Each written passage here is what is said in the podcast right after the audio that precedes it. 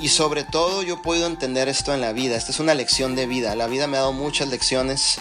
La vida me ha formado, la vida realmente me, me, ha enseñado tanto, no es de ahorita, sino de años atrás, que realmente lo bueno, lo bueno, lo bueno, lo bueno, lo bueno realmente en la vida cuesta trabajo.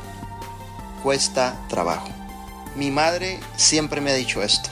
Mi madre es eh, morado, mi madre es estricta, mi madre es una mujer estricta, pero mi madre realmente yo la admiro mucho porque ella no ocupa nada de mí, es una mujer sumamente exitosa en sus negocios y siempre me ha dicho esto, me ha dicho, las cosas buenas cuestan y solamente se compran una sola vez.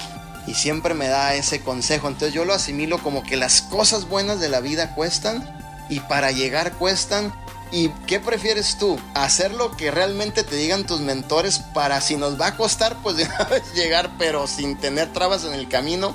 ¿O quieres irle estando metiendo trabas a tu proceso? Como dice Edwin, ¿no? A la trituradora. Entonces, ¿qué prefieres? ¿Que en la trituradora prácticamente pueda salir lo más rápido posible? ¿O quieres irle metiendo trabas y, y tú decir, no, hombre, ya quiero salir de esta, pero ¿desde cuándo? Entonces, lo mejor es obedecer.